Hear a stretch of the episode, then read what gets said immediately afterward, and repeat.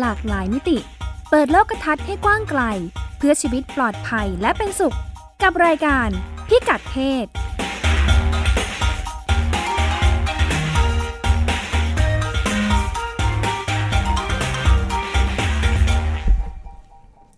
ในการพิกัดเพศพบคุณผู้ฟังเป็นประจำทุกสัปดาห์นะคะ ทาง w w w t h a i p b s r a d i o c o m ดำเนินรายการโดยดิฉันรัชดาธราภาคนะคะ รายการของเราก็ชวนคุณผู้ฟังพูดคุยในเรื่องเพศที่หลากหลายมิติ หลากหลายแง่มุมกว่าที่เราคุ้นเคยกัน พอพูดเรื่องเพศปั๊บเรานึกถึงอะไร จริง ๆ แล้วเรื่องเพศเกี่ยวข้องกับหลายเรื่องมาก ทั้งเรื่องสุขภาพ เรื่องทางสังคม ไปจนถึงระดับนโยบาย ก็เกี่ยวข้องกับชีวิตทางเพศของเรากันนะคะ วันนี้เราคุยเรื่องอะไรกันดี วันนี้ดิฉันอยู่กับแขกรับเชิญนะคะ รองศาสตราจารย์ปุรินทร์นาคสิงห์จากภาควิชาสังคมวิทยา มหาวิทยาลัยเกษตรศาสตร์ ครับ นาคสิงห์ นักสิงห์ นาม ค ส รับ กุลอย่างนี้ ขอบคุณค่ะ ก็ แก้คำน้ำหน้านามนิดนึง อ่า ผู้ช่วยศาสตราจารย์ครับ เอาจริงเหรอ ใช่ฮะ อุ้ยขออภัยดิฉันอวยยศ ครับ ค่ะผู้ช่วยศาสตราจารย์ปุรินทร์นักสิงห์นะคะ ครับ อ่าประเด็นที่สนใจแล้วก็เอ๊ะอาจารย์ศึกษาเรื่องนี้ มีมี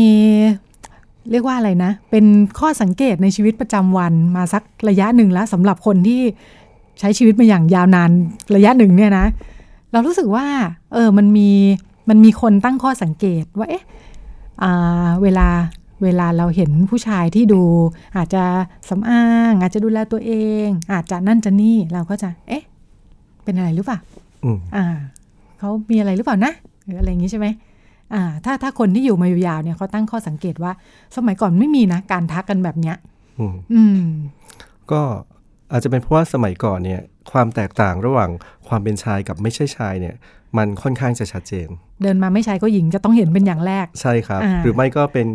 กลุ่มที่มีความหลากหลายทางเพศที่เรามัก ค่ะ จะคุ้นเคยกับคำนิยามว่ากระเทย อ่าอันนี่เรารู้จักกันมา ใช่ไหม แต่เด็ก ใช่ครับ อ่าเป็น เพราะฉะนั้นเนี่ย สิ่งที่อยู่คู่ ถ้าไม่ใช่ บ้านคู่ ชาย เมืองมา ไม่ใช่หญิง ค่ะ ก็ต้องเป็นกระเทย อ่ามีสามอย่าง ใช่ ที่เรารู้จัก แต่ ค่ะ ทีนี้เนี่ยพอวัฒนธรรมสังคมมันมีการเปลี่ยนแปลงไปเนี่ย ค่ะ ไอ้ความเบลอเกี่ยวกับเรื่องของเพศเนี่ยมัน ค่ะ ก็มันมีมากขึ้น ค่ะ เพราะฉะนั้นความคลุมเครือของผู้ชายบางลักษณะที่ ค่ะ อาจจะดูอ่อนหวาน อาจจะดูรักสำอาง อาจจะดู ะ ดูแลสุขภาพ ค่ะ ก็มักจะถูกตั้งข้อสงสัย ค่ะ ว่า เอ๊ะ ผู้ชายแท้ไหม อ่า เอ๊ะใช่ผู้ชายหรือเปล่า ค่ะ เห็นไหมฮะ อ่าซึ่งมันจะดีหรือไม่ดีเนี่ยเดี๋ยวเรามาว่ากันเนาะอ่าแต่ในประสบการณ์ทำงานทางวิชาการของอาจารย์เนี่ยอ่าพบว่าในช่วงสัก 10 ปีมานี้อาอาจารย์บุรินทร์มีการศึกษาเกี่ยวกับเรื่องที่เกี่ยวข้องกับความหลากหลายทางเพศ เรื่องเกย์อ่าน่าสนใจหลายเรื่องเลยอ่าเรื่องอาตั้งแต่ปี 2547 นะคะ เรื่องเกย์กระบวนการพัฒนา เอกลักษณ์ และวิถีชีวิตทางเพศ อืมการพัฒนาเอกลักษณ์และวิถีชีวิตทางเพศ เมื่อประมาณ 10 กว่าปีที่แล้วเนาะ ครับ อ่าพอถัดมาปี 2555 เรื่องการประกอบสร้างตัวตนเกย์ในภาพยนตร์ไทย อันนี้ดูในแง่มุมผ่านสื่อ ผ่านสื่อ อ่าแล้วก็ปี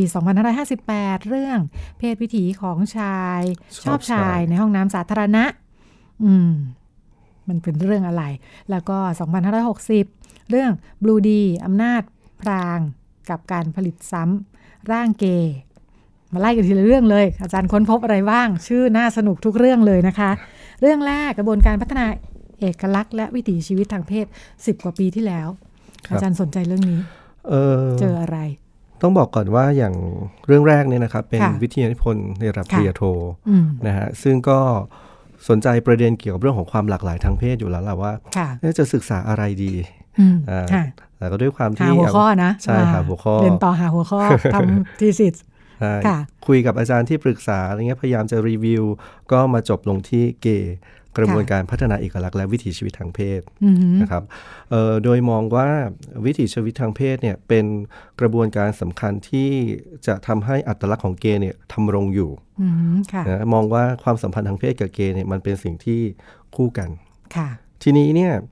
เออในปี 2547 เนี่ยนะครับ ส ที่ ถา ท นการณ์ตอนนั้นเป็นยังไง ำเรื่องเรื่องนี้เนี่ย ค่ะ อืมต้องบอกก่อนว่ามันใช้แนวคิด หนึ่งในการอธิบาย ค่ะ คือเป็นทฤษฎีปฏิสังสรรค์สัญลักษณ์ อืม ซึ่งเขาให้ความสำคัญกับกระบวนการ ค่ะ ว่าการที่คุณจะมีเอกลักษณ์ทางเพศ หรือว่าการที่คุณจะเป็นใครเนี่ย ค่ะ มันมีขั้นตอนมันมีกระบวนการในการพัฒนา ค่ะ เช่นเดียวกับเกย์ ค่ะ เห็นไหมฮะ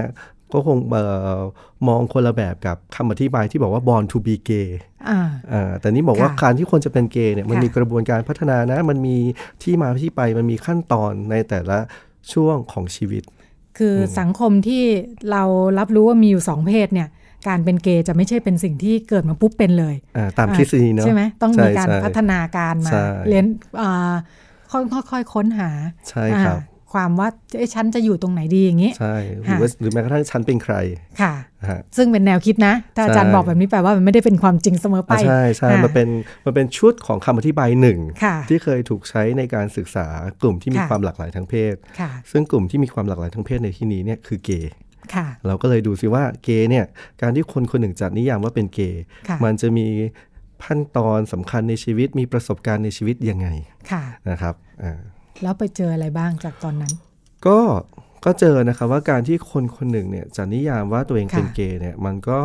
มีขั้นตอนที่ต่อเนื่อง ค่ะ นะครับเป็นลำดับขั้น ค่ะ ซึ่งตอนนั้นเนี่ยเราก็พบว่ามันมีอยู่ด้วยกันเนี่ยสามขั้นตอน ยังไงบ้า นะ ง ครับ คะ สามขั้นตอนเอ่อในส่วนแรกเนี่ยนะครับอาจจะมีความรู้สึกว่าตัวเองแตกต่างจากคนอื่น ค่ะ ไอความรู้สึกที่แตกต่างจากคนอื่นเนี่ยมันมาจากปฏิกิริยาเชิงลบที่สังคมมีต่อเขา ค่ะ ซึ่งในตอนนั้นเนี่ยเขายังไม่ได้รู้สึกว่าตัว อ่า เองแตกต่างจากคนอื่นนะ ค่ะ แต่อาจจะด้วยความที่อาจจะดูเรียบร้อย ฮะ ดูไม่เข้ากลุ่มผู้ชาย อืม หรือดูอาจจะมีลักษณะที่เอ่อสอดคล้องกับความเป็นหญิง ก็มัก ค่ะ จะทำให้เขาเนี่ยถูกล้อ ค่ะ ถูกกลันแกล้ง ค่ะ และถูกกีดกันออกจากกลุ่ม อืม นะฮะแม้ว่าเขาจะถูก ถ้าปัจจุบันนี้ก็คงจะพูดถึงโซเชียลบูลลี่แบบนั้นเนี่ยนะ ค่ะ ฮะเขาก็ยังไม่ได้รู้สึกว่าเอ๊ะแล้วทำไมผู้ชายกลุ่มพวกนี้ต้องมาแกล้งเขาทำไม อืม จะต้องมาล้อเขา ค่ะ โดยเฉพาะอย่างยิ่งคำว่าตุ๊ดแต๋วกระเทยเนี่ยเป็น ค่ะ เป็นคำที่เด็กที่โตในยุค ค่ะ นั้นเนี่ยนะครับ ค่ะ โดนมาตลอด ค่ะ ซึ่งฉันก็เป็นของฉันอย่างนี้ยแหละ เออ ใช่ไหมเออตัวฉัน ไม่รู้ ก็ สึ เป็น ว่ ของฉันอย่าง ก็ นี้ยแหละรู้สึกว่าฉันเป็นผู้ชาย เออ แบบของฉันอะไรอย่างเงี้ยครับ ค่ะอ่า ใช่ ค่ะ แต่ก็ถูกกระทำถูกล้อ ค่ะ ถูกแกล้งสารพัด สัง จน คมมีแบบของผู้หญิงที่ควรจะเป็นและผู้ชายที่ควรจะเป็น ใช่ อยู่ถ้าผิดจากนี้ไปเนี่ย ใช่ มันต้องโดนล้อแล้วแหละเป็นเด็กๆอ่ะ ถูก อืม เป็นผู้ชายต้องเตะบอลต้อง ค่ะ เฮาห้าวๆอะไรแบบนี้นะ ค่ะ ถ้าเป็นผู้ชายแบบเรียบร้อย ค่ะ ชอบงานประดิษฐ์อยู่ในกลุ่มผู้หญิงนี่ ค่ะไม่เตะบอลก็ตั้งข้อสงสัยได้แล้วนะ ใช่ อ่าค่ะ นี่แหละก็เลยถูกกลันแกล้งก็ถูก ค่ะ เหมือนกับถูกเบียดขับออกจากกลุ่ม ค่ะ ใช่ไหมฮะ ซึ่งตัวของผู้ที่ถูกถูกกระทำนั่นเองเนี่ยก็ ค่ะ ไม่ได้รู้สึกว่า เฮ้ย มันเกิดอะไรขึ้น ค่ะ คือคือไม่มีความรู้สึกว่า ฉันก็ไม่ได้แตกต่างจากผู้ชายเหล่านั้นนะ ค่ะ ทำไมฉันจะต้องถูกกลันแกล้งทำไม ค่ะ ฉันต้องถูกกระทำ ค่ะ ใช่ไหมฮะ ค่ะ ซึ่งการกระทำนี้ก็ยังคงต่อเนื่องไป อืม นะครับ ค่ะ เออ แค่รู้สึกว่า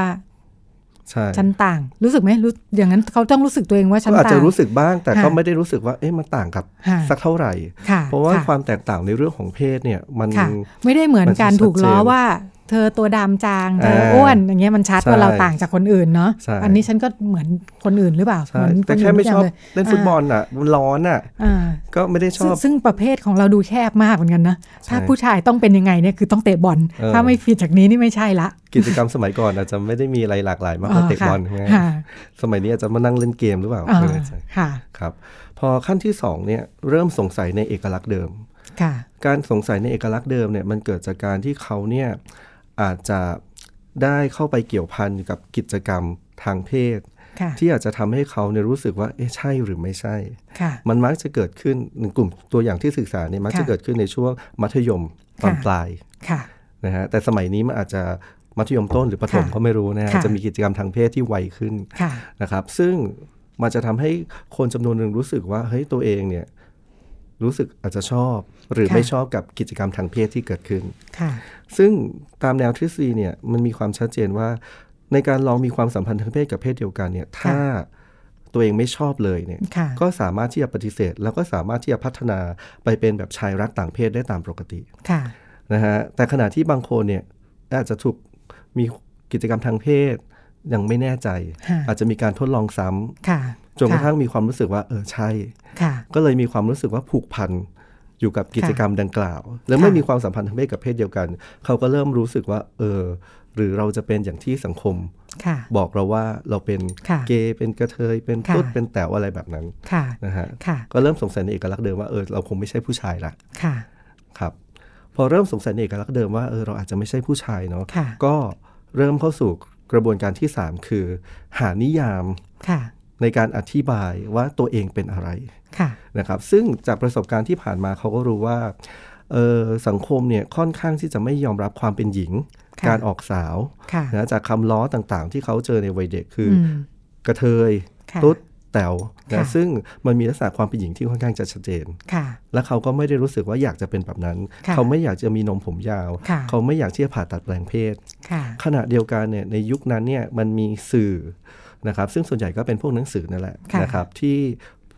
กลุ่มตัวอย่างเหล่านี้เนี่ยเอ่อเข้าไปสัมผัส แล้วก็เจอ ค่ะ กับคำอีกคำหนึ่งที่เป็นการอธิบายนะฮะกลุ่มที่มีความหลากหลายทางเพศที่เป็นแบบชายชอบชาย ค่ะ นั่นคือคำว่าเกย์ ค่ะ ซึ่งคำว่าเกย์เนี่ยนะครับเป็นคำที่ค่อนข้างจะให้คุณค่าต่อความเป็นชาย ค่ะ นะในรูปร่างลักษณะไม่ได้แตกต่างจากชายโดยทั่วไป ค่ะ เพียงแต่ว่าชอบมีความผูกพัน ค่ะ นะครับในเพศเดียวกันเท่านั้น ค่ะ เอง ค่ะ ซึ่งกลุ่มตัวอย่างก็เลือกเอาคำนิยามคำว่าเกย์เนี่ยมาให้กับเอกลักษณ์ของตน ค่ะ นะครับ ค่ะ เอ่อก็เลยนิยามตัวเองว่าเป็นเกย์ อาจารย์ได้ดูเอ่อได้ดูไหมเอ่อจากที่ที่เมื่อกี้ได้ตั้งข้อสังเกตว่าสมัยก่อนเรารู้จักแค่ 3 เพศเนาะโดยพื้นฐานของสังคมไทยเนี่ยผู้หญิงผู้ชายและกระเทย อ่า เอ่อแต่เกย์เนี่ยเริ่มมาปรากฏในช่วงไหนของของชีวิตชาวไทย ก็ช่วงประมาณเดี๋ยวนะฮะ2,500 จริงๆ ก็ 20 กว่าเกือบ ค่ะ 30นะครับ ค่ะ ที่ที่คำว่าเกย์เริ่มเข้ามา ค่ะ เริ่มเป็นหมวดอีกหมวดหมู่หนึ่งขึ้นมา ใช่ ค่ะ ใช่ ค่ะ เป็นคำที่ค่อนข้างจะให้คุณค่ากับความเป็นชาย ค่ะ ครับ ค่ะอ่าแต่ยังพัฒนาการ 3 ระยะที่อาจารย์พูดถึงเมื่อกี้นี้ดูมันก็มีมีความเหลื่อมๆอยู่เนาะอย่างอันแรกที่อ่าบอกว่ามีความต่างอ่ะเป็นผู้ชายที่ดูต่างไม่เข้าพวกกับเพื่อนๆเนี่ย ฮะ อ่าเป็นส่วนหนึ่งเป็นเรื่องการแสดงออก ครับ เป็นเรื่องการแสดงออก แต่ว่าตัวเองเนี่ยไม่ได้นิยามตัวเอง อ่าใช่ ว่าเป็นอะไร ใช่ ค่ะแต่ว่าพอมาถึงขั้นที่ 2 เรื่องอาประสบการณ์ทางเพศเนี่ยอ่าเป็นเรื่องรสนิยม ใช่ครับ ซึ่งจริงๆแล้วไม่ได้เกี่ยวกับเรื่องการแสดงออก และนิยามตัวเองก่อนหน้า า นั้น ใช่ใช่ไม่ ค่ะ ไม่เกี่ยวกันมันอาจ ค่ะ จะเหมือนกับว่ากลุ่มตัวอย่างที่สัมภาษณ์ ค่ะ เนี่ยนะครับ ค่ะ มันมีจังหวะชีวิตที่ไปพัวพันไปเกี่ยวพัน ค่ะ กับความสัมพันธ์ทางเพศกับเพศเดียวกัน ค่ะ ในช่วง ค่ะ วัยเรียน ค่ะ ซึ่งมันก็ยิ่งตอกย้ำในความรู้สึก อืม ของเขาว่า ค่ะ เฮ้ยมันใช่หรือมันไม่ใช่ ค่ะค่ะ นะครับ ค่ะ อันนี้เราเจอกลุ่มที่อ่าก่อนหน้านั้นไม่ได้มีปัญหาเรื่องการถูกมองว่าเป็นอื่นไหม เพียงแต่ว่ามาถึงปั๊บสตกระโดดมาสเต็ปสองเลยว่าไปมีความสัมพันธ์ทางเพศกับเพศเดียวกันแล้ว รู้สึกว่าเออ ไม่แน่ใจหรืออาจจะชอบก็เป็นไปได้ใช่ปะ ก็อาจจะเป็นไป มั ได้ นไม่ได้ ครับ มาทั้งชุดใช่ปะจริงๆแล้วมันไม่ได้เป็นแพ็กเกจสามขั้นตอน ใช่ใช่ ดัง ใช่ นี้อะไรอย่างเงี้ย เพียงแต่ว่าอันนี้กรณีนี้เนี่ยมัน ค่ะ ก็เป็นเป็นเหมือนกับขั้นตอนที่กลุ่มตัวอย่างที่เราศึกษา ค่ะ เป็น ค่ะ ซึ่ง ค่ะ ถ้าไปศึกษากลุ่มอื่น ค่ะ มันอาจจะมีความลักลั่น มันอาจจะ ค่ะ มีขั้นตอนที่มันไม่เหมือนกันก็ได้ ค่ะ เพราะว่าในความเป็นจริงแล้วเนี่ย ค่ะ ประสบการณ์ชีวิตของคนแต่ละคนเนี่ย มันก็ มัน ไม่ มีความแตกต่างเป็นพื้นฐานอ กั ยู่แล้ว เนาะค่ะ ใช่ครับ ค่ะค่ะอ่าสามระยะที่ว่าแล้วเราได้ข้อสรุปอะไรจากการศึกษาครั้งนี้ ก็ถ้ามองตามกรอบทฤษฎีนะ ค่ะ มันก็จะเห็นว่ามันก็มีกระบวนการพัฒนาไปตามลำดับขั้น ค่ะ โดยการที่เขาเรียนรู้จากปฏิกิริยาเชิงลบจากสังคม การเรียนรู้ที่จะรับเอาคำนิยาม ค่ะ ที่ลดนะฮะการถูกประทับตราลดการลงโทษ นั่นคือคำว่าเกย์ ค่ะ มาให้กับตัวเอง ค่ะ นะครับซึ่งเอ่อนอกเหนือจากการรับนิยามคำว่าเกย์มาไว้กับตัวเองแล้วเนี่ยเอ่อกลุ่มตัวอย่างมันก็มีวิธีการในการเชื่อลด การถูกลงโทษหรือการถูกจับจ้อง ค่ะ ที่ชัดเจนเนี่ยมีอยู่ด้วยกันสองลักษณะ ค่ะ นะครับก็คือเอ่อแสดงออกซึ่งความเป็นชายที่เราเรียก pan a s t r a t กับอีกอันคือ defeminization คือลด ค่ะ ทอนความเป็นหญิง อ่า อย่างกรณีของการแสดง ค่ะ ออกความเป็นชายเนี่ยก็คือใช้ชีวิตประจำวันทำกิจกรรมเหมือนกับผู้ชาย อาจจะไปเตะบอลแต่งตัวอะไรแบบนี้เนยนะให้เหมือนกับ ค่ะ ผู้ชายโดยทั่วไปที่ไม่มี ค่ะ ความแตกต่าง ซึ่งจริงฉันอาจจะไม่ได้ชอบตั้งแต่ต้นเนี่ยนะที่ว่า อ่ะใช่ อ่า มัน ค่ะ เป็นลักษณะของการปกปิดหรืออำพราง ค่ะ ในสิ่ง ค่ะ ที่เป็นตัวเอง ค่ะ นะซึ่งไม่สามารถแสดงออกได้ในยุคนั้น ค่ะ นะ ค่ะ ฮะขณะที่การลดทอนความเป็นหญิงเนี่ยคือการลดจริต ะ ความเป็นหญิง การกระตุ้งกระติ้ง การออกสาวการ ค่ะ อ้อนแอน ค่ะ ใช่ไหมฮะมันก็จะมีลักษณะของการจัดการเกี่ยวกับเรื่องของการนำเสนอตัวเอง อืม นะครับแต่ว่าถ้าเกิดสมมติมองตามคอนเซปต์ในหลังๆเนี่ยมันก็ ค่ะ อาจจะมีเอ่อข้อโต้แย้ง หรือคำ ค่ะ อธิบายที่มันแตกต่างกัน ค่ะ นะครับ ค่ะ แต่ต้องเข้าใจว่านั่นเป็นการศึกษาในช่วงปี 2547 ซึ่งกลุ่ม ค่ะ ตัวอย่างที่ศึกษาเกิดมาในยุค นะครับยุค 70น่ะ ค่ะ 2,510 กว่ากว่า ค่ะ ๆเพราะฉะนั้นปฏิกิริยาทางสังคมการยอมรับมันก็ไม่ ค่ะ เหมือนกับในยุคปัจจุบัน อืมค่ะ วิธีอธิบายก็อาจจะใช้ชุดนี้ ก็แตกต่างกัน อ่า ใช่ ก็จะพอเข้ากับบริบทสังคมในช่วงนั้นอยู่ ใช่ นะ ครับ ค่ะอ่าน่าสนใจเป็นข้อศึกษาแรก หลังจากนั้นถัดมาอาจารย์เริ่มมาสนใจเรื่องภาพของเกย์ที่ปรากฏในสื่อ ช่วงปี 55 ใช่ช่วงปี 56 ปีที่แล้ว มีอะไรน่าสนใจบ้าง ไปศึกษาอะไรบ้าง 55 ก็ก็เริ่มเริ่มที่จะต่อยอดนะ เพราะว่า ค่ะ อันนี้เป็นวิทยานิพนธ์ในระดับปริญญาเอก ค่ะ นะครับ ก็เราก็ไม่อยากทิ้งความสนใจเดิม ค่ะ นะฮะแต่เรื่องเดิมก็ไม่รู้จะศึกษาอะไรละ ค่ะ ก็เลยพยายามที่จะหาในแง่มุมอื่น และด้วยความที่เป็นหลักสูตรสหวิทยาการ ค่ะ ก็ต้องหาเหมือนกับมุมมองจากสาขาอื่นมาร่วมศึกษาและอธิบาย ก็เลยไปจบลงตรงที่การทำความเข้าใจในเรื่องของภาพยนตร์ ค่ะ นะครับเอ่อในการประกอบสร้างตัวตนเกย์ในภาพยนตร์ไทยเนี่ยก็ก็มองว่าตัวตนของเกย์ที่ถูกสื่อในการผลิตสร้างเนี่ย ค่ะ มันมีการเปลี่ยนแปลงไปจากเดิมไหม ค่ะ นะครับ โดยมีช่วงระยะเวลาในการศึกษาคือตั้งแต่ปี 2540 จน ค่ะ ถึง 2552 ค่ะ นะฮะซึ่งก็เป็นปีที่อยู่ในช่วงที่ศึกษาอยู่ เป็นภาพยนตร์หมายถึงหนังโรงนี่ไหม หนังโรงครับ อ่าค่ะ หนังโรง โดย ใน ที่ ช่วงนั้น ใช่ เราเจอเรื่องอะไรบ้าง เอ่อซึ่ง สี่ ซึ่ง สิบสอง เงื่อนไขอันหนึงคือ ค่ะ จะต้องมีตัวละครเอกเป็นเกย์ อ่า หรือกลุ่มที่มีความหลากหลายทางเพศ เราตั้งโจทย์ไว้แบบนี้ ใช่ ค่ะ นะครับก็มีทั้งหมด 8 เรื่องด้วยกันนะฮะแปด ค่ะ เรื่องด้วยกันนะครับทีนี้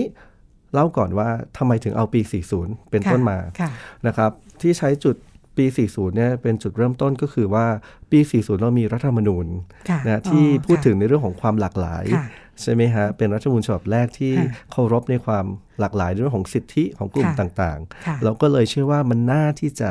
ทำให้เกิดนะฮะกลุ่มที่มีความหลากหลายอื่น อืม ๆ เพิ่มมากขึ้นโดยเฉพาะอย่างยิ่งในภาพยนตร์ ค่ะ นะครับเพียงแต่ว่าในช่วง 4-5 ปีแรกเนี่ยไอการผลิตภาพยนตร์ที่มีตัวคอหลักเป็นเกย์เนี่ยยังไม่ได้ชัดเจน ค่ะ นะครับมันเริ่มชัดเจนเนี่ยในปี ค่ะ 47นะครับเออมันจะมีทั้งหมด 8 เรื่องนะครับที่ที่เลือกมาศึกษาเนี่ยนะฮะ ค่ะ ตั้งตั้งแต่ช่วงที่อยู่ในช่วง 40 ถึง 52 ค่ะ นะครับเพียงแต่ว่าเรื่องแรกมันอยู่ที่ปี 47 เรื่องแรกก็คือเรื่องสัตว์ประหลาด อ๋อ อ่า tropical malady ค่ะ นะครับซึ่งก็ได้รับรางวัล ของคุณ จากอต่างประเท ภิ ศ ชาติพงศ์ ใช่ครับ ค่ะ นฮแล้วก็เรื่องต่อมาคือ Rainbow Boy the Movie หรือ Right by Me อืม นะครับในปี 48 นะฮะ แล้วก็เรื่องต่อมาก็เป็นแก๊งชะนีกับอีแอบ ค่ะ ปี 49 โกยเธอเกย์ปี 50 นะครับ รักแห่งสยามปี 50 เพื่อนกูรักมึงว่ะปี 50 ค่ะ นักขณะรักปี 52 แล้วก็เซ็งเป็ดปี 52 อืม นะครั ค่ะ บ เป็นยังไงบ้าง เห็นอะไร ก็ เข้าหูเข้าตา น่าสนใจ ก็เห็นถึงการเปลี่ยนแปลงไปของวิธีการนำเสนอเรื่องของกลุ่มที่มีความหลากหลายทางเพศ โดยเฉพาะเรื่องของเกย์ ค่ะ นะครับถ้าเปรียบเทียบกับการนำเสนอรูปแบบของกลุ่มที่มีความหลากหลายทางเพศ ที่ผ่านมาก่อนปี 40 เนี่ยเราจะเห็นว่าภา นี่ พ คือ ของ คือเราเปรียบเทียบกับก่อน 40 ฮะ ด้วย ก็เปรียบเปรียบเทียบในเชิงที่ว่าไอ้รูปแบบของการนำเสนอของกลุ่มที่มีความหลากหลายทางเพศในช่วงก่อน 40 เนี่ย อ๋อ มัน ค่ะ จะมีภาพเดียวคือ ค่ะ ภาพของกระเทย อ่าค่ะ ไม่ว่าตัวละครนั้นจะมี ค่ะ รสนิยมทางเพศหรือว่าเป็นยังไงก็แล้วแต่เนี่ย ค่ะ ก็จะเป็นลักษณะของกระเทยนะฮะ ค่ะ ก็คือจะต้องแต่งหญิงจะต้องนะฮะมีลักษณะที่ตรงกับสิ่งที่สังคมมองเลยคือกรีดกราดหรืออาจจะมีปัญหาทางจิตนะฮะเป็นฆาตกรร้ายหรือหมกมุ่นในเรื่องเพศ อืม อะไรอย่างเงี้ยนะครับอันนี้ค่อนข้างจะชัดเลยก่อนปี 40นะฮะโดยเฉพาะอย่างยิ่งการทำให้กลุ่มที่มีความหลากหลายทางเพศเป็นตัวตลก อืม ค่ะ นะฮะเป็นสเตอริโอไทป์เป็นภาพตายตัวที่ยังคงอยู่จนถึงทุกวันนี้ ค่ะ ค่ะ นะที่จะมีหนังประเภทหนึ่งที่เอาตัวกลุ่มที่มีความหลากหลายเป็นตัว ค่ะ ตลก ค่ะ ใช่ไหมฮะทีนี้พอปี 40 เป็นต้นมาเนี่ยเราก็จะเห็นว่าตัวละครเกย์ที่ปรากฏอยู่ในเรื่องต่างๆ เหล่านี้เนี่ยมันมีความชัดเจน แยกขาดจากตัวตนของกระเทย อืม กระเทยกับเกย์เริ่มแยกกันละ ค่ะ เราเริ่มเห็นถึงความชัดเจนละ ค่ะ นะครับ โดยที่ตัวละครของเกย์เนี่ย โดยส่วนใหญ่ที่สร้างขึ้นจากภาพยนตร์ทั้ง 4 เรื่องนี้เนี่ย ค่ะ นะครับ ค่อนข้างจะให้คุณค่ากับความเป็นชาย มีความเป็นชายที่ไม่แตกต่างจากชายรักต่างเพศ ค่ะ และมีความหลากหลาย ค่ะ เพราะฉะนั้นเนี่ย ถ้าไม่บอกว่าตัวละครตัวนี้เป็นเกย์ ค่ะ เราก็ไม่สามารถที่จะ ดูได้จากบทที่แสดง ค่ะ ยกเว้นสิ่งที่ผู้กำกับพยายามจะชี้เห็นว่า ค่ะ อ่าด้วยการที่มีบท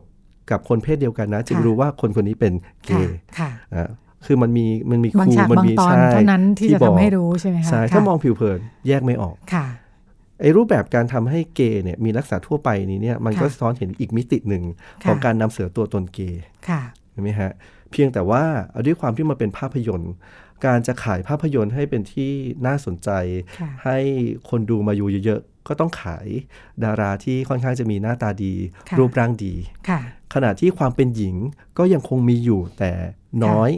อืม นะครับน้อยลง ความเป็นหญิงในชายซึ่งเป็นเกย์เนี่ยนะ ใช่ใช่ เออ ใช่ ค่ะ เป็นเป็นเหมือน effeminate gay คือ ค่ะ เป็นเกย์ออกสาว ค่ะ นะฮะก็จะอยู่ในลักษณะที่เป็นเพื่อนอาจจะอยู่ในลักษณะที่เป็นตัวประกอบอะไรเงี้ยที่สร้างสีสัน ค่ะ ก็เป็นแบบไทป์เดิมๆ ที่ อืม เคยสร้างมาแต่ว่าไม่ใช่มีนมผมยาว ค่ะ ไม่ใช่เป็นลักษณะที่เป็นกระเทย ค่ะ เหมือนอย่างก่อนหน้านี้ ค่ะ อ่ะอันนี้มีความแตกต่างและแยกขาดออกจากกันนะครับ ค่ะ แล้วก็อีกอันหนึ่งคือ การใช้ความเป็นชายในลักษณะทั่วไปที่เป็นปกติเหล่านี้เนี่ยมันก็ช่วยทำให้ลดทอนการจับจ้องของสังคม ค่ะ หมายความว่าก็สังคมไม่รู้ว่าเขาเป็นใคร ค่ะ เพราะฉะนั้นการจะถูกประทับตรา การจะถูกลงโทษ การถูก ค่ะ แซงชั่นไม่มี ค่ะ ครับ ค่ะ ไม่ได้แปลว่าสังคมเข้าใจและยอมรับนะ อ่าใช่ไม่ เพี เกี่ ย ย ง ว แต่ กั ทำตัวกลมกลืน ใช่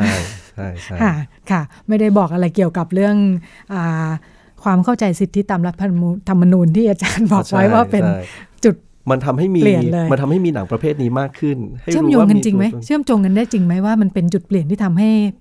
หนังเรื่องนี้ปรากฏหรือว่าเป็นเพราะว่าพัฒนาการสังคมมันก็มาในจังหวะนี้พอดี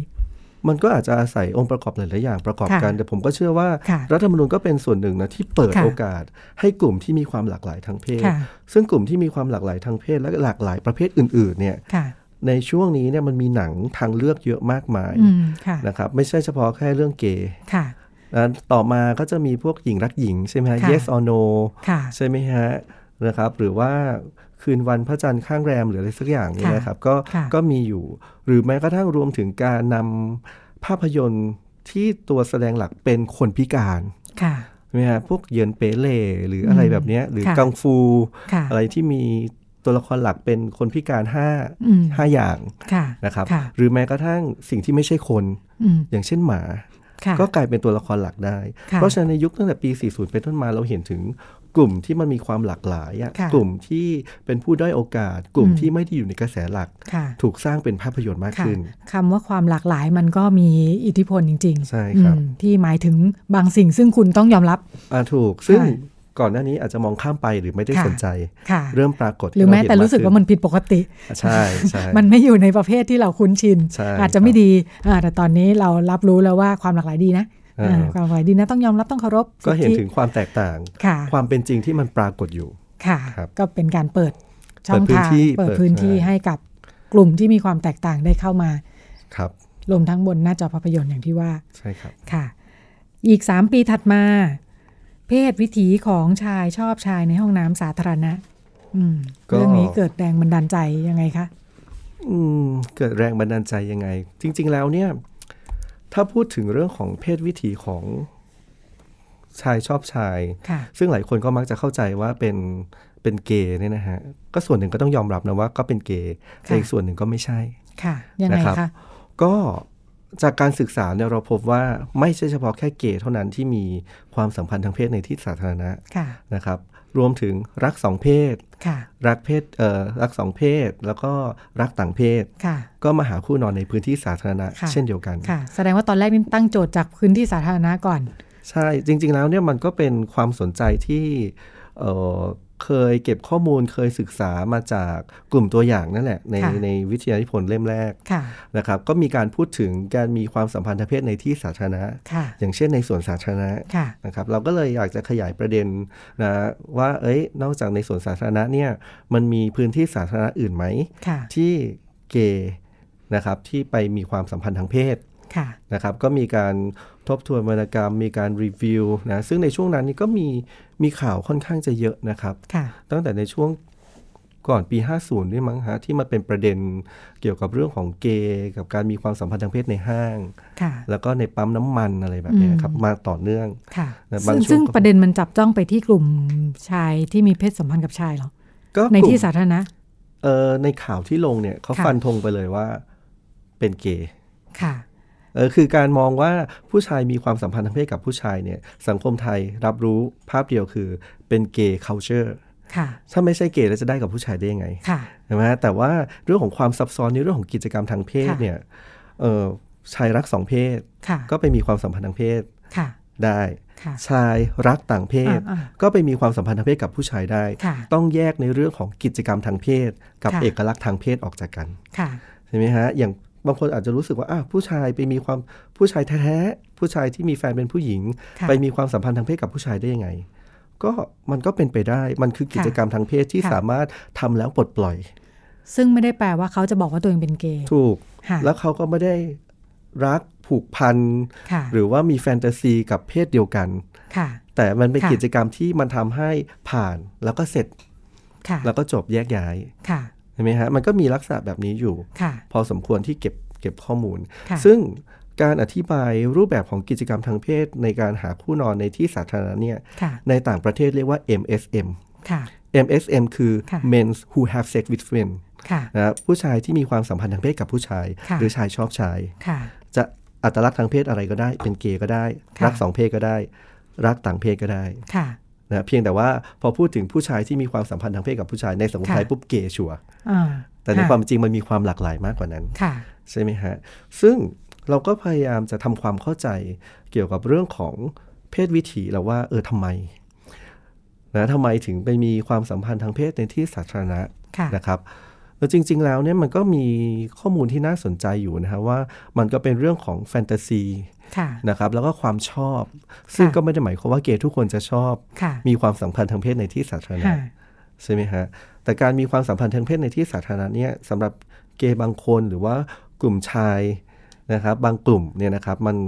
มันอาจจะกระตุ้นความรู้สึก ค่ะ ตื่นเต้น ค่ะ ใช่ไหมครับก็เลยไปมีกิจกรรมทางเพศนะฮะแต่อีกอันนึงเนี่ยนะครับการมีกิจกรรมทางเพศในที่สาธารณะเหล่านี้เนี่ยนะครับเอ่อด้วยความที่มันเป็นที่สาธารณะ เพราะฉะนั้นไม่มีใครรู้ว่าคุณเป็นใคร ค่ะ และคุณเข้าไปทำอะไร ค่ะ โดยเฉพาะยิ่งในห้องน้ำ ค่ะ ยกเว้นว่าคุณทำตัวประเจิดประเจ้อทำให้คนข้างๆ คุณรู้ว่าคุณกำลังจับจ้อง หรือคุณ ค่ะ กำลังแสดงกิริยาที่ไม่เหมาะสม ค่ะ นะครับนั่น ค่ะ คุณก็อาจจะถูก ก็แล้วแต่นะไม่รู้ว่าฝ่ายตรงข้ามเขาจะจัดการยังไงกับคุณ ค่ะ นะดีๆหน่อยก็อาจจะโวยวายเรียกรปภหรืออาจจะทำร้ายร่างกาย ค่ะ ใช่ไหมฮะเพราะฉะนั้นเนี่ยไอ้การใช้ที่สาธารณะเนี่ยมันอำพรางตัวตนได้ ค่ะ มันไม่เหมือนกับการไปที่เฉพาะของเกย์ ค่ะ โดยเฉพาะคนที่ต้องการจะปกปิด อ่า อัตลักษณ์ ค่ะ ทางเพศ ค่ะ ถูกไหมฮะ ถ้าเกิดคนต้องการ ค่ะ จะปกปิด ค่ะ อัตลักษณ์ทางเพศ ถ้าไปในสถานที่เที่ยวเกย์ยังไงก็เกย์ ค่ะ แต่ในที่สาธารณะไม่มีใครรู้ ค่ะ ค่ะ ใช่ไหมฮะปกป้องตัวตนของคุณได้จากการถูกลงโทษ ค่ะ ฮะ ดิฉันพยายามคิดตามกันนี่เหนื่อยมากนะคะ จริง ๆ แล้วการมีเพศสัมพันธ์ในที่สาธารณะเนี่ยไม่ใช่ของใหม่ ใช่ครับ คือถ้าสมมุติว่าเรานึกถึงสวนสาธารณะ ซึ่งมีมาแสนนาน เราก็อาจจะเริ่มต้นคิดจากความสัมพันธ์ของหญิงและชายด้วยซ้ำ อ่าใช่ อ่า แฟนกันไม่ไม่จะไม่จ่ายตังค่าโรงแรมเนี่ยอ่า ใช่ ก็สวนสาธารณะก็เป็นไปได้ ถูก แต่ ต้อง อันนี้พอเอามาผูกโยงกับเรื่องอาชายซึ่งมีเพศมีเพศสัมพันธ์กับชาย ก็จะเกี่ยวพันกับประเด็นเรื่องอาความหลากหลายทางเพศและไม่ใช่เข้ามาอีก ใช่ ทีนี้เนี่ยด้วยความที่พอเป็นผู้ชายชายรักชาย หรือว่ากลุ่มเกย์ที่มีความสัมพันธ์ทางเพศในที่สาธารณะเนี่ยนะฮะ เขามักจะเป็นคนที่ไม่รู้จักกันใช่ไหม อ่า หรือ ใช่ ไม่จำเป็น ก็ไม่จำเป็นถ้าเกิดไปไปไปเอ่อไปกันบ่อยๆ คุณหน้ากัน ก็อาจจะเป็นเพื่อนกันก็ได้ อาจจะคุยกันทำความรู้จักกันอะไรอย่างเงี้ยแต่ส่วนใหญ่คือมันเป็น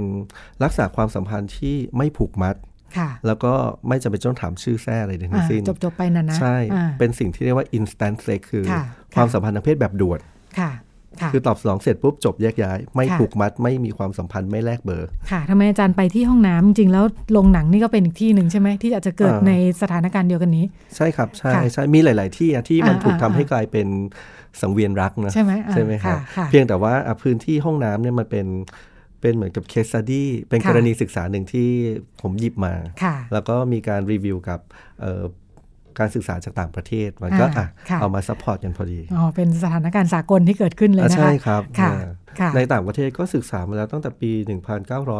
1960 กว่าหรือ 70 กว่าเนี่ยฮะ ค่ะ เกี่ยวกับการหาคู่นอนในห้องน้ำ ค่ะ ครับ ค่ะ ซึ่งอาจจะไม่ได้นอนเนาะ ก็อาจจะไม่ได้นอนอาจจะไม่ได้นอนอาจจะ ค่ะค่ะ ฮะ ข้อคุณพบก็คือไม่จำเป็นต้องเป็นเกย์เสมอไป ก็ไม่จำเป็นจะเกย์ต้องเป็นเกย์เสมอไป แล้วก็กิจกรรมนี้ก็เอ่อมันทำให้ตัวตนของคนที่เป็นเกย์เนี่ยถูกอำพรางหรือถูกซ่อน ค่ะ ไม่ถูกจับจ้อง ค่ะ แล้วก็สามารถที่จะออกจากสถานที่นั้นได้อย่างรวดเร็ว เนื่องจากมีทางหนีที่ไล่ออกได้หลายทาง ค่ะ ครับ ค่ะ งานชิ้นนี้ให้ความรู้อะไรกับเราได้บ้าง เอออันหนึ่งที่อาจจะอาจอาจจะคิดต่อจากงาน ค่ะ อันนี้ก็คือว่าเรื่องของความปลอดภัยที่มันเกิดขึ้น ค่ะ นะครับไม่ใช่ไม่ใช่ห้องน้ำสาธารณะในทุกห้องมันจะปลอดภัย ค่ะ ใช่ไหมฮะโดยเฉพาะอย่างยิ่งตามปั๊ม ค่ะ หรือว่ากิจกรรมที่เกิดขึ้นในยามวิกาล ค่ะ นะครับเพราะฉะนั้นมันก็จะมีพวกมิจฉาชีพที่ ค่ะ แฝง ค่ะ ไปกับกลุ่มที่มี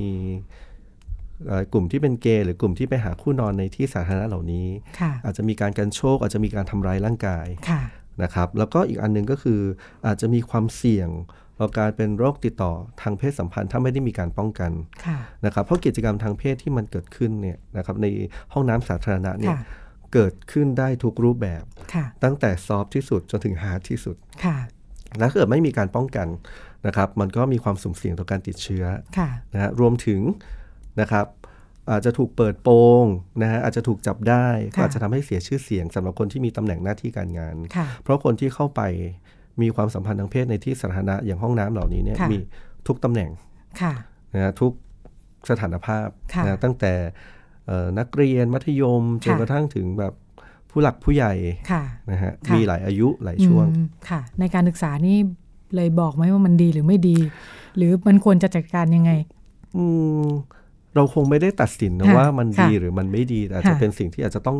ระวัง ค่ะ นะครับ ค่ะ เอ่อโดยเฉพาะอย่างยิ่งอันหนึ่งเข้าใจว่ามันเป็นเรื่องของ sexual preference คือความพึงพอใจทาง ค่ะ เพศ ค่ะ ไม่ได้หมายความว่าเกย์ทุกคน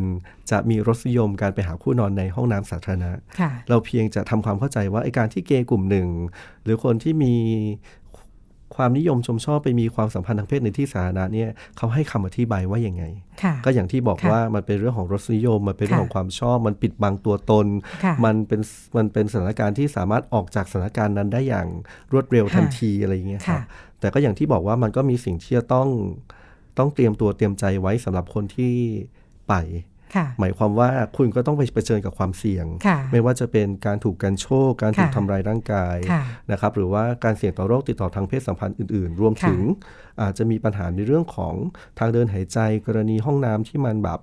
มีกลิ่นหรือสกปรก ค่ะ อะไรอย่างเงี้ยครับ ก็ไม่ได้ถูกสุขลักษณะสักเท่าไหร่ ฮะ อ่าในสมมุติว่าจากจากอ่าในฐานะผู้ที่ศึกษางานชิ้นนี้เนี่ยกับในฐานะผู้ที่ดูแลความสงบเรียบร้อยของบ้านเมืองเนี่ยนะถ้ารู้ว่ามีเหตุการณ์อย่างเงี้ย จะต้องแบบว่าไม่ให้มันเกิดขึ้นแน่ๆในฐานะสมมุติว่าเป็นคนดูแลห้องน้ำอะนะ ครับ อ่าห้องน้ำสาธารณะเนี่ยเอ่อผู้ที่รับผิดชอบก็จะเอ้ยเกิดเรื่องนี้ขึ้นเนี่ยต้องจัดการต้องไม่ให้ต้องกวาดล้างไม่ให้เกิดขึ้น ในฐานะที่เป็นผู้ศึกษาอาจารย์จะตอบเรื่องนี้ว่ายังไง ก็ถ้ามองตามมุมมองของกฎหมาย ค่ะ เจ้าของสถานที่แน่นอนว่าก็คงไม่อยากให้ใครมีเอ่อกิจกรรมแบบนี้นะหรือว่าใช้พื้นที่ของเราในการ ค่ะ ทำกิจกรรมทางเพศเกิดขึ้นก็จะมี ค่ะ กลไกในการจัดการ ซึ่งทุกวันนี้เขาก็มีกลไกใน ค่ะ การจัดการอยู่แล้ว ก็เป็น ฮ ประเด็นกันเป็นระยะนะ ใช่ครับ อ่าเจอกัน อย่า บางงที เช่ ก็ น จะเป็นเรื่อง เอ่อถ้าเกิดเป็นในห้างหรือว่าเป็นไปปั๊มอะไรเงี้ยเขาก็จะใช้รปภบางที่นี่มีรปภยืนคุมอยู่หน้าห้องเลย ค่ะ นะ เป็น ใคร ห่วง เข้า เรื่องนี้แหละ ใคร ใช่ไหม เข้าไปนานใครเข้าไปแบบ ค่ะ ว่าโอ๊ยนะผิดสังเกตก็อาจ ค่ะ จะใช้วิธีการที่รปภเดินเข้าไป หรือรวมถึงแม่บ้าน ค่ะ ที่เข้าไปทำความสะอาดอย่างต่อ ค่ะ เนื่อง ค่ะ มันก็จะช่วย ค่ะ ช่วยกันกิจกรรมเหล่านี้ให้เกิดขึ้นได้ ไม่ให้ ค่ะ เกิดขึ้นได้ฮะ ค่ะ ครั ค่ะ บแต่ทีนี้เนี่ยจะถึงขั้นแบบจับกลุ่มดำเนินคดีไหม อืม ถ้ามัน ค่ะ ไม่ใช่ ค่ะ มีผู้เสียหายแบบไปถ่ายคลิปแบบที่เป็นประเด็น ค่ะ กันอยู่ ค่ะ นะที่ ค่ะ ที่ชอบเห็นก็คือว่า ค่ะ เอ่อไปแอบถ่ายคลิปเขาหรือว่า ค่ะ อะไรอย่างเงี้ยมันก็ ค่ะ เป็นการละเมิดละ อ่า เอ่อก็อาจจะต้องใช้ ค่ะ กฎหมายเข้ามาจัดการ ค่ะ ครับ ค่ะ ในมุมอ่าในมุมนี้คือถ้าอยากจะจัดการรักษาความเรียบร้อย ในฐานะ อืม ผู้ดูแลสถานที่เนี่ยเป็นไปได้ ก็ แต่ ก็ นี่ ทำกั ไม่ อยู่ ใช่อ่าไม่ใช่อาชญากรรม ก็ ที่จะต้องอาถ้าไม่ได้มีการละเมิดเกิดขึ้น อ่า นะ ใช่ครับ อ่ามันเป็นแค่เพศสัมพันธ์นะ ใช่ อ่า ใช่ ค่ะค่ะ และไม่ควรเอาเรื่องจริยธรรมเข้าไป จริง ๆ แล้วกฎหมายเราว่าไงเนี่ย กฎหมายเรา มองในแง่ของการมี การบังคับใช้ได้ใช่ไหมคะ เกิดกรณี การมีความสัมพันธ์ในที่สาธารณะ ค่ะ เข้าขั้นอนาจารมั้งคะถ้าจำไม่ ค่ะ ผิด ค่ะ เพราะฉะนั้นก็จะถูกตีความว่ามัน ค่ะ เป็นเรื่องของอนาจาร ค่ะ ทีนี้จะตีความว่าเป็นเรื่องของอนาจารมันก็จะ ค่ะ ต้องมีประจักษ์พยานเห็นกันอย่างชัดเจนมั้ง ค่ะ ผมไม่ ค่ะ แน่ใจว่าอ่ะถ้า ค่ะ เกิดสมมติ ค่ะ ว่าตัวแทนของกฎหมาย หรือตัว ค่ะ แทนของห้างหรือว่า ค่ะ ปั๊มไปไม่เห็นบันทึกภาพไม่ทัน ค่ะ แล้วก็จะเอาผิดยังไง ค่ะ ใช่ไหม ค่ะ ฮะก็อาจจะแค่ตักเตือนหรืออาจจะแบบว่าอ่ะบันทึกเอาไว้ ค่ะ แค่นั้นเอง ค่ะ ครับอืม ก็จะเป็นเรื่องเรื่องผิดที่ผิดทางนะ ใช่ครับ อ่า ก็จะถูกมองว่า ค่ะ ผิดที่ผิดทาง ค่ะ แต่ ไม่ใช่เรื่องการละเมิดบุคคล ใช่ แต่ไม่ ค่ะ แน่นะเจ้าของสถานที่เขาอาจจะฟ้องก็ได้ว่า ใช้ผมไม่แน่ใจเหมือนกันว่าฟ้องในแง่ของบุกรุกและใช้ สถานที่ผิดประเภท ผิดประเภทหรือเปล่าอะไรอย่างนี้ ค่ะรบกวนผู้อื่นนะ ใช่ อ่าค่ะ แล้วก็เรื่องล่าสุดบลูดีอำนาจพรางกับการผลิตซ้ำร่างเกย์เมื่อปีที่แล้วนี่เอง ครับ เป็นเรื่องราวมันไปยังไงมายังไงคะ ก็จริงๆแล้วเนี่ยเอ่ออันนี้เป็นบทความที่ทำร่วมกับศูนย์มนุษย์นะ ค่ะ อืม ศูนย์มนุษย์ ศูนย์มสวนุษย์ยะวิทยาสริ สิ น ริ ท น ร ทรใช่ ค่ะ ครับก็เป็นศูนย์ที่เปิดกว้างเกี่ยวกับเรื่องของ ค่ะ ประเด็นเพศวิถี ความ ค่ะ หลากหลายทางเพศ ค่ะ ซึ่งก็ถือว่าเป็นเป็นศูนย์ที่ค่อนข้างจะให้พื้นที่ ค่ะค่ะ นะครับกับเรื่องพวกนี้อ จะ ยู่ ศึกษาเรื่องนี้ไปที่นี่ได้เนาะมีการศึกษา ใช่ อย่างต่อเนื่อง ใช่ ใน ครับ หลากหลายแง่มุม ซึ่งในปีนั้นเนี่ยนะครับในปี 60เนี่ยก็จะมีโปรเจกต์เกี่ยวกับเรื่องของ ค่ะ เรือนร่าง ค่ะ นะครับเกี่ยวกับเรือนร่างของความเป็นเกย์เนี่ยแหละหรือกลุ่มที่มีความหลากหลายทางเพศ ค่ะ อ่าซึ่งบทความนี้ก็อยู่ในหนัง ค่ะ สือเล่มนั้น ค่ะ นะครับก็เป็นการพูดถึงแอปพลิเคชันหาคู่นะฮะโดย ค่ะ โดยการมองว่าแอปพลิเคชันหาคู่เนี่ยนะครับมันมีอำนาจนะฮะอะไรแฝงอยู่ในนั้น ค่ะ นะครับก็เลยเลือกแอปพลิเคชันหนึ่งเนี่ยมาศึกษา ค่ะ อันนี้ นะครับ เป็นแอปสากล แอปสากลครับ เ แอปสากล ค่ะ ที่ ใช้นกลุ่ม ทั่วไป หลากหลายทางเพศใช้ ค่ะ หาคู่หา ค่ะ คู่นอน ค่ะ นะครับ ชัดเจนว่าหาคู่นอนเลยเนาะ ไหม อืมวัตถุประสงค์ที่เขาบอก หาเพื่อน ในเอ่อหาเพื่อน สร้างเกย์คอมมูนิตี้สร้างความเข้ม ค่ะ แข็งของกลุ่มเก อืมย์ในการเรียกร้อง หรือว่าอยู่ร่วมกันอะไรอย่างเงี้ยครับ ค่ะ แต่ว่าในความเป็นจริงแล้วเนี่ยเราก็จะเห็นว่าคนที่ใช้แอปพลิเคชันนี้หลักเนี่ยก็คือเพื่อนัดมี ค่ะ ความสัมพันธ์ทางเพศ ค่ะ นะครับ แล้วก็ใช้อำนาจของเทคโนโลยีเนี่ยในการพราง ในการพรางในที่นี้คือทำให้การเข้าถึงเทคโนโลยีและการตรวจสอบมันมันซับซ้อนและตรวจสอบยากขึ้น แน่นอนว่าแอปพลิเคชันนี้เนี่ยมันมีการตรวจสอบการโชว์โป๊เปื่อยอนาจาร อ๋อ ค่ะ ไอดีที่โชว์ก็จะถูกแบน ค่ะ นะครับถูกอะไรอะถูกเตือนนะห้ามเผยแพร่ 3 วัน 7 วันเดือนหนึ่งแล้วแต่นะครับ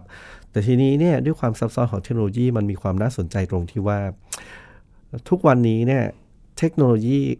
การหาคู่อันนี้เนี่ยนะครับ ค่ะ มันมีห้องเฉพาะห้องที่เป็น p r i v a t ค่ะ นะครับซึ่งคนที่กดติดตามนะสามารถที่เข้าไปดูในห้อง p r i v a t ได้ ค่ะ ซึ่งก็สามารถที่จะโชว์ ค่ะ ได้ ค่ะ โดยที่การตรวจสอบก็จะน้อยลง ค่ะ นะฮะมันคือการใช้เทคโนโลยีในการพราง แล้วก็มันก็แตกต่างจากวัตถุประสงค์ที่ตั้ง ค่ะ ในท้ายสุดแล้วเนี่ยแอปพลิเคชันนี้ก็ไม่ได้แตกต่างจากแอปพลิเคชันอื่น ค่ะ ก็คือจุดประสงค์หลักก็เพื่อหาคู่หรือไม่ก็โชว์ ค่ะ ในในการมีกิจกรรมทางเพศอะไรต่า ค่ะ งๆครับ ค่ะ แล้วก็นอกเหนือจากนี้เนี่ยที่บอกว่านอกเหนือจากการใช้อำนาจพรางเนี่ยนะครับ ค่ะ โดยการใช้เทคโนโลยีแล้วเนี่ยมีการผลิตซ้ำร่างเกย์ ยังง ไอ้คำว่าผลิตซ้ำร่างเกย์ ค่ะ เนี่ยหมายความว่าตัวตนเกย์ที่ถูกนำเสนอ ค่ะ ถูกแสดงออกผ่านบลูดีเนี่ย ค่ะ มันมีอยู่ด้วยกันสองลักษณะ ค่ะ สองลักษณะที่ว่าเนี่ยก็คือมีร่างในอุดมคติกับร่างนอกอุดมคตินะครับซึ่ง ร่างกาย ใช่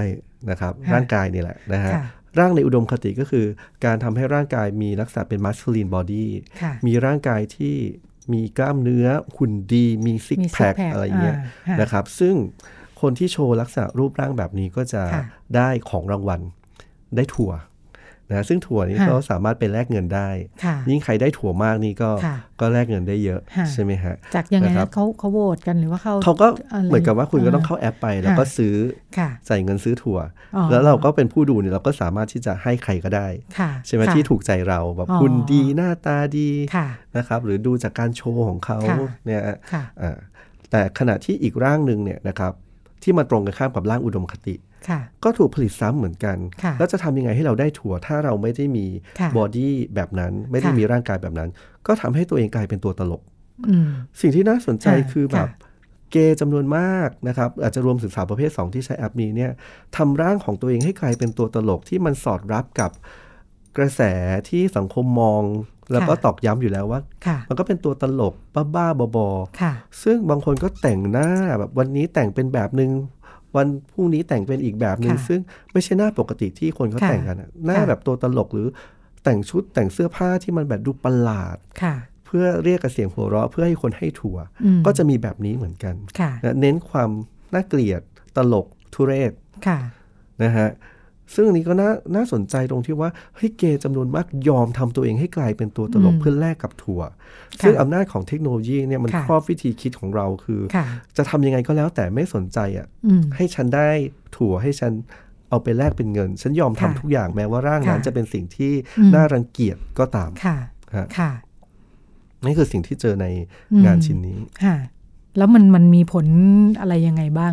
จากการค้นพบเรื่อง มัน นี้ มันก็มีผลตรงที่ว่ามันก็ ค่ะ จะมีคนเล่นหน้าใหม่ที่ก็ ค่ะ พยายามที่จะไปเปิด ค่ะ ช่องแล้วก็ ค่ะ นะครับใช้พรีเซนต์ใช้ร่างกายของตัวเอง ค่ะ ทั้งสองแบบเนี้ยในการ ค่ะ หารายได้ ค่ะ นะฮะ เป็นเรื่องการหารายได้ ใช่ แต่ในขณะเดียวกันอาจารย์ก็สนใจเรื่องการผลิตซ้ำอย่างที่ว่าการรับรู้ ฮะ เรื่อง มันก็ตอก ค่ะ ย้ำร่างร่างแบบเดิมเลยคือ masculine body ค่ะ เกย์กับความเป็นชาย เกย์กับความแข็งแกร่งของร่างกาย ค่ะ ขณะเดียวกันอีกส่วนหนึ่งก็เป็น ขำไม่ เก เล ย์ ย กับความตลก ความ ค่ะ แบบไร้สาระ ความ ค่ะ ทุเรศน่า ค่ะ เกลียด การรับรู้ของเรายังเป็นแค่สองหมวดหลัก ใช่ แบบนี้ ใช่ครับ ๆ ค่ะ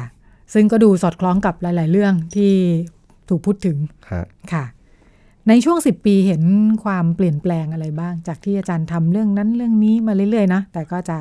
เกี่ยวพันอยู่กับเรื่องเกย์นี่แหละ ครับ ค่ะ ก็เห็นถึงความแตกต่างก่อน ค่ะ ความแตกต่างระหว่างตัวตนกระเทย กับตัวตนของเกย์เนี่ย ค่ะ มีความแยกขาดกันอย่างชัดเจน ค่ะ นะครับ ตัวตนของกระเทยก็จะเป็นลักษณ์ของฟีเมลบอดี้ ค่ะ นะครับทุกวันนี้ก็จะผลิตให้มีความใกล้เคียงกับความเป็นหญิง ค่ะ มากขึ้น ค่ะ นะครับยกเว้นขนบในการนำเสือบางประเภทที่ยังคงต้องการจะเรียกเสียงหัวเราะหรือเป็นพวก ค่ะ คอมเมดี้ ค่ะ ก็จะใช้การสร้างร่างผู้หญิงแบบตลก ค่ะ ใช่ไหมฮะหรือไม่ก็ใช้แบบตัวตลก หรือคนที่รูปร่างหน้าตาไม่ดีมาเล่นเป็นกระเท ค่ะ ย ค่ะ นะครับ อันนี้ก็เป็นลักษณะประเภทของเอ่อภาพยนตร์ หรือว่าสื่อที่เขาต้องการจะนำเสนอ ค่ะ กับอีกอันหนึงก็คือตัวตนของเกย์ ค่ะ นะครับที่มีความเป็นชายมากขึ้น ค่ะ นะฮะซึ่งความเป็นชายเหล่านี้ดูไม่แตกต่าง และมีความหลากหลาย ค่ะ สอดคล้องกับชีวิตจริง ค่ะ นะที่เป็นเป็นอยู่ ค่ะ นะครับนั่นหมายความว่าในชีวิตประจำวันของเราเราสามารถเห็นเกย์ได้ในทุกที่และในทุกอาชีพ ค่ะ นะครับไม่ว่าจะเป็นชนชั้นสูง หรือแม้กระทั่งชนชั้นล่าง ค่ะ มันมีความหลากหลาย อันนี้ ค่ะ คือสภาพข้อเท็จจริงที่เราเห็นกันอยู่ ค่ะ ครับแล้วก็ภาพยนตร์หรือว่า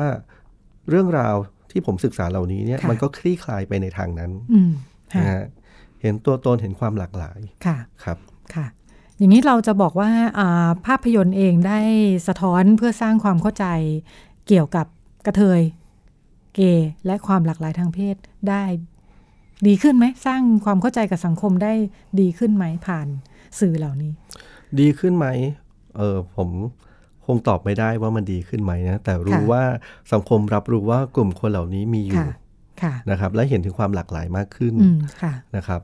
เออจะตอบว่าดีขึ้นหรือไม่ดีขึ้นเนี่ยก็ต้องดูที่ในชีวิตประจำวันว่า ค่ะ เรามีทัศนะอย่างไรกับกลุ่มที่มีความหลากหลายทางเพศ ค่ะ เหล่านี้ ค่ะ เรายอมรับได้มากน้อยแค่ไหนเกี่ยวกับเรื่องของความแตกต่าง ค่ะ หรือของคนที่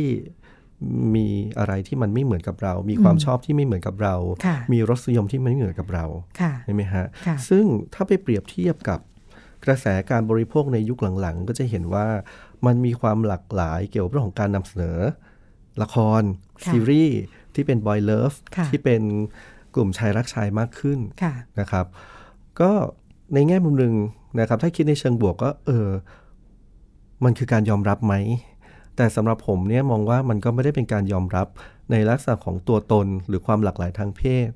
เพียงแต่ว่าในช่วงเวลานี้เนี่ยการขายละครแบบ boy love ค่ะ นะฮะการสร้างบทละครให้มีผู้ชายผู้ชายจิ้นกันหรือเป็นคู่กันเนี่ย ค่ะ กำลังเป็นกระแสนิยม อืม นะเพราะฉะนั้นเนี่ยทุกอย่างที่มันปรากฏอยู่ในละคร Boy Love มันคือการตอบสนองในเชิงธุรกิจ หรือ ค่ะ ทุนนิยมทั้งสิ้น ค่ะ มันไม่ได้สร้างให้เกิดความเข้าใจ และยอมรับในกลุ่มความหลากหลายทางเพศมากขึ้นเลย อืม ครับ อะไรที่มันไม่ได้เป็นความเข้าใจอย่างที่ควรจะเป็น หรือว่าความเข้าใจที่ควรจะเป็นมันคืออะไร ที่มันไม่ปรากฏอยู่บนสื่ออย่างที่อาจารย์พูดถึง ก็ถ้าดูตามละคร ค่ะ นะที่ที่กำลังเห็นทุกวันนี้เนี่ยเราก็จะเห็นว่ามันก็เป็นการพูดถึงในเรื่องของความสัมพันธ์ของชนชั้นกลาง มีการศึกษาในสังคมอะไรอย่างเงี้ย ค่ะ ที่มาอาจจะชอบกันรักกัน ค่ะ นะครับ มีอะไรเรื่องพ่อแง่แม่งอนลักษณะแบบเนี้ยซึ่งก็เป็นไป ค่ะ ตามพล็อตแบบหนังรักโดยทั่วไปใช่ไหม ค่ะ ฮะเพียงแต่ว่า เข้ามาสวมกับพล็อตแบบเดิมที่เราดูกันอยู่นั่นแหละนะ ใช่ อ่า เพียงแต่ว่าเปลี่ยนเป็นผู้ชายกับผู้ชายเท่านั้น ค่ะ เองนะ ค่ะ ฮะ ก็มันก็ไม่ได้มีอะไรมากขึ้นไปกว่านั้น เราไม่เห็นถึงกลุ่มหลากหลายทางเพศกลุ่มอื่น เราไม่เห็น ค่ะ ถึงกลุ่มหลากหลายทางเพศชนชั้นล่างที่ ค่ะ ปากกัดตีนทีบหาเลี้ยงตัวเองนะ ค่ะ ฮะหรือว่ากลุ่มหลากหลายทางเพศกลุ่มอื่น ค่ะ ๆ เราไม่ได้พูดถึงเรื่องของสิทธิ์ เราไม่ได้พูดถึงเรื่องของความเข้าใจ ค่ะ เราไม่ได้พูดถึงเรื่องของการยอมรับ คือหนังเนี่ยเอยละครเนี่ยนะครับทำราวกับว่าไอ้ความเป็นกลุ่มที่มีความหลากหลายทางเพศเนี่ยเป็นที่ยอมรับไปโดยปริยาย ทั้งๆทที่ในความเป็นจริงมันไม่ได้เป็นแบบนั้น ค่ะ นะฮะผมมองว่าในละครเหล่านี้เนี่ยเหมือนกับละเอาไว้และพยายามไม่พูดถึง ถึงการไม่ยอมรับของคนในครอบครัว การไม่ยอมรับของเพื่อนบางกลุ่ม ค่ะ หรือครูอาจารย์ ค่ะ เพราะว่ามันไม่ใช่บทสำคัญที่เขาจะขาย ค่ะ แต่บทจะขายคือคนสองคนที่รักกัน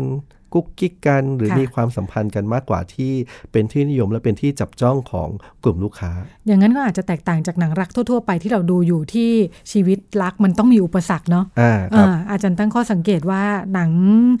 รักเกย์เหล่าเนี้ยชีวิตดูไม่มีอุปสรรคอะ มันก็มีอุปสรรคนะ แต่มันอุปสรรคคนละแบบอะ ค่ะ นะฮะอาจจะมีการไม่ยอมรับจากครอบครัวบ้างเหมือนกัน แต่ว่า ค่ะ มันก็ไม่ได้ถูกนำเสนออย่างชัดเจน ค่ะ นะครับอืม สร้างขึ้นมาให้ฟินกันว่างั้นเถอะ ใช่ครับ ขายความ ขาย ฟิน อย่าง อย่างเดียว เดียว นะตอน ค่ะ นี้ขายได้ก็ท ค่ะ ำนะฮะ ค่ะ ไม่รู้มันสะท้อนอะไร ก็มัน ทั้งที่ สะท้อน ชีวิตจริงมีอุปสรรคใช่ไหม หรือว่าเพราะว่า ใช่ ชีวิตจริงมันมีอุปสรรคฉันเลยอยากจะฟินบ้างเนี่ย ก็โอ้ไม่แน่ใจเหมือนกันนะ แต่ผมมองว่า ค่ะ มันก็เป็นการทำให้กลุ่มที่มีความหลากหลายทางเพศ ค่ะ อย่างกลุ่มเกย์เนี่ยกลายเป็นสินค้า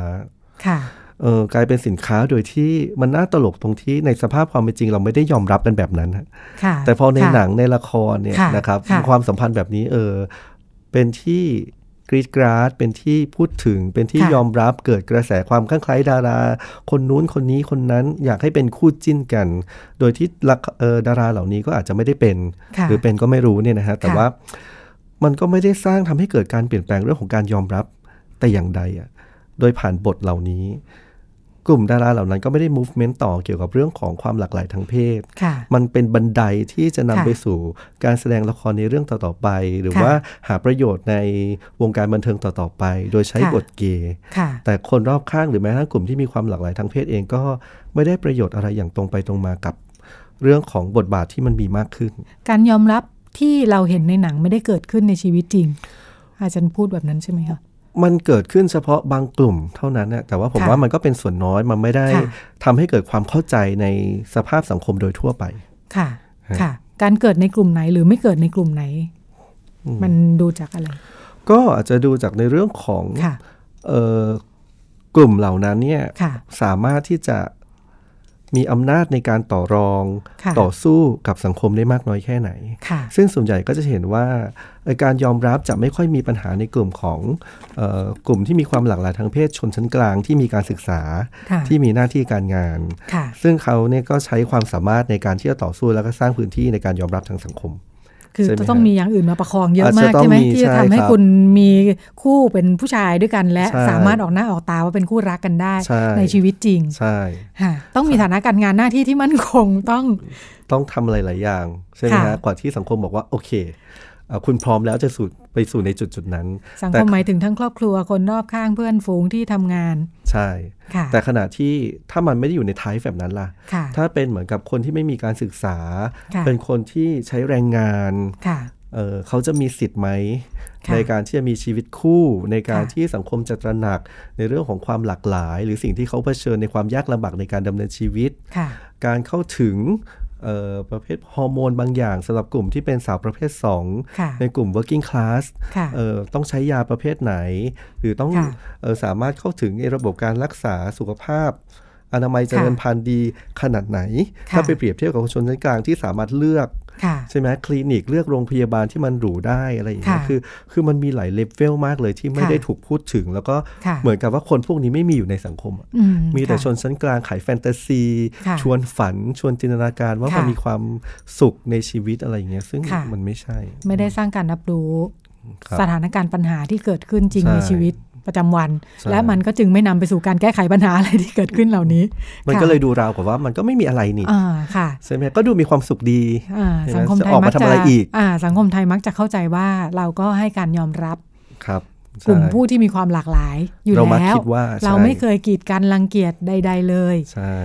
เรามาคิดว่า เรามาคิดว่าใช่ครับ สังคมไทยเป็นสังคมที่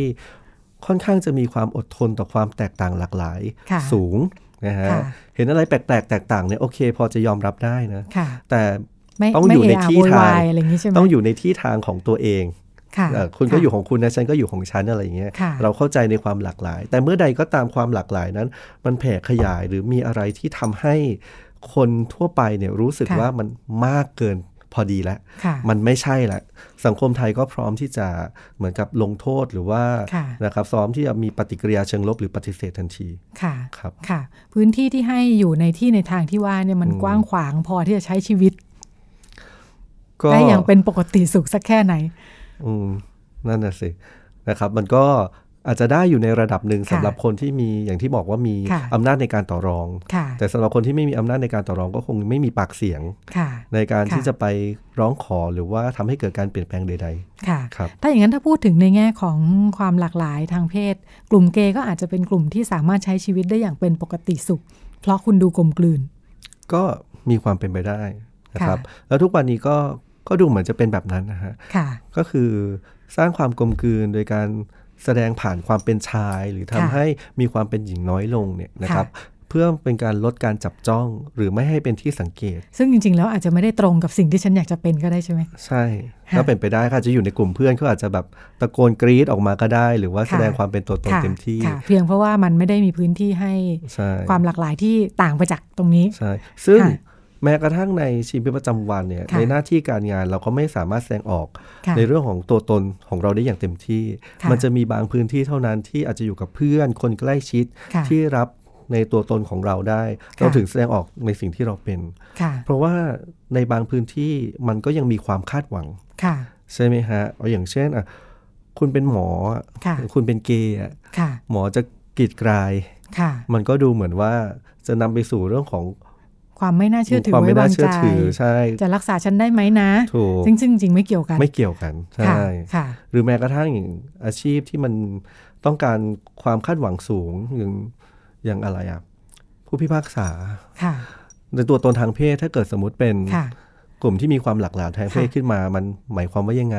จะ แสดงออ ทำ ก ให้ ได้ไหม เขารู้สึกมี เอ่อ ถูก ส่ ตั้งคำถามเรื่องความเที่ยงธรรม หรือเปล่า ไหม ใช่ไหมฮะ อย่างเงี้ย ค่ะ มันก็ ค่ะ มีความคาดหวัง ค่ะ ประกบกับสถานภาพของเขาอยู่ เขาไม่สามารถ ค่ะ แสดงความเป็นตัวตนของเขาได้ ค่ะ ครับ ค่ะ เราเอาเรื่องความแตกต่างทางเพศไปพันกับเรื่องอะไรงงไปหมดเลยไหมเนี่ยเท่าที่ฟังเนี่ย นั่นน่ะสิฮะ มันมันเกี่ยวกับทุกมิติในชีวิตประจำวันของเรา มันมัน ค่ะ มันเป็น ค่ะ สิ่งที่เราต้องเผชิญอยู่ ค่ะ ฮะ ค่ะ ในแง่ของการที่เอ่อเราตั้งข้อสังเกตว่า เอ๊ะถ้าคนนี้มีความหลากหลายทางเพศแล้วเอ่อมันจะไปทำให้ลดทอนคุณสมบัติที่ดีอื่น ๆ ของเขาลงไป อืม ไหมเออ ใช่ ค่ะ ก็ส่วนหนึ่งก็คือมันก็เรื่องของวิธีคิดของคนเนี่ยแหละครับ ค่ะ ค่ะ อ่าถ้าเกิดสมมุติคนเราเปิดใจยอมรับในเรื่องของ ค่ะ ความแตกต่างหลากหลาย แล้วมองว่าเขาคือมนุษย์คนหนึ่ง ค่ะ ไม่ว่าเขาจะชอบแบบเดียวกับเรา หรือชอบต่างจากเรา เขา ค่ะ คือมนุษย์ ค่ะ ผมว่านี่เป็นความเข้าใจพื้นฐานที่มันน่าจะสร้างให้เกิดขึ้นในการรับรู้ของคนทุกคนนะฮะ ค่ะ ถ้าเกิดสมมติเราเข้าใจตรงกันแล้วเนี่ยนะครับ กฎหมายมันไม่ใช่เรื่องสำคัญเลย ใน ค่ะ แง่ในการสร้างสิทธิ์ในเรื่องของความเข้าใจ ค่ะ แต่ตราบใดที่คุณยังไม่เข้าใจและมองว่า ค่ะ เขาประหลาดหรือแตกต่าง ค่ะ ต่อให้มีกฎหมายบังคับใช้คนเราก็พร้อมที่จะไม่ปฏิบัติตาม ค่ะ ใช่ไหมฮะเพราะเรายังมีอคติอยู่ ค่ะ วันนี้เราก็ได้ไล่เลียง ไล่เรียงประวัติศาสตร์พัฒนาการเกย์ในช่วงสัก 10 ปีและก่อนหน้านั้นอีกนิดหน่อย ครับ ค่ะได้เห็นอ่าความเปลี่ยนแปลงที่เกิดขึ้นในสังคมไทยค่ะ ครับ ผ่านการศึกษาของอาจารย์ปุรินทร์นะคะ ค่ะ ครับ ก็ถือว่ามีอ่าคุณอุปการในการไปติดตามเรื่องราว ที่เกิดขึ้นในในสังคมไทยทำให้เราเห็นแง่มุม แล้วก็จนนำมาสู่คำถามว่าจริง ๆ แล้วเราเข้าใจความแตกต่างหลากหลาย ที่เกิดขึ้นมากขึ้นไหมอ่า ครับ นับจาก4ปี 40 ที่มีรัฐธรรมนูญ ใช่ ที่พูดว่าความหลากหลายเป็นสิ่งที่ต้องยอมรับเคารพเนี่ยนะคะ ครับ อ่าจริง ๆ แล้วเราเข้าใจมันแล้วก็ ยอมรับมันได้จริง ๆ หรือเปล่า ดิฉันก็คุยกับผู้ช่วยผู้ช่วยศาสตราจารย์ปุรินทร์นาคสิงห์นะคะ จากภาควิชาสังคมวิทยามนุษย์สังคมวิทยา และมนุษยวิท และ ยา และมนุษย์และมันและมนุษยวิทยาด้วยเนาะ ครับ อ่าค่ะ มหาวิทยาลัยเกษตรศาสตร์ ซึ่งอ่าศึกษาเกี่ยวกับเรื่องอาเกย์มาอย่างต่อเนื่องนะคะ ในในงานวิจัยศึกษาหลายชิ้น วันนี้ก็อ่าได้เห็นแง่มุมที่แตกต่างหลากหลายทั้งทางสังคม ทั้งที่เป็นเหมือนจะไม่เป็นปัญหาแต่ก็ยังมีปัญหาบางอย่างซ่อนอยู่นะค่ะ แล้วก็เอ่อรายการพิกัดเพศคงจะได้นำเรื่องราวที่น่าสนใจมาฝากคุณผู้ฟังกันอีกนะคะ วันนี้อ่าดิฉันและแขกรับเชิญในรายการลาคุณผู้ฟังไปก่อนพบกันใหม่สัปดาห์หน้าทาง w w w t h a i p b s r a d i o สวัสดีค่ะ ครับ สวัสดีครับ ติดตามรับฟังรายการย้อนหลังได้ที่เว็บไซต์และแอปพลิเคชันไทย PBS Radio ไทย PBS Radio วิทยุข่าวสารสาระ เพื่อสาธารณะและสังคม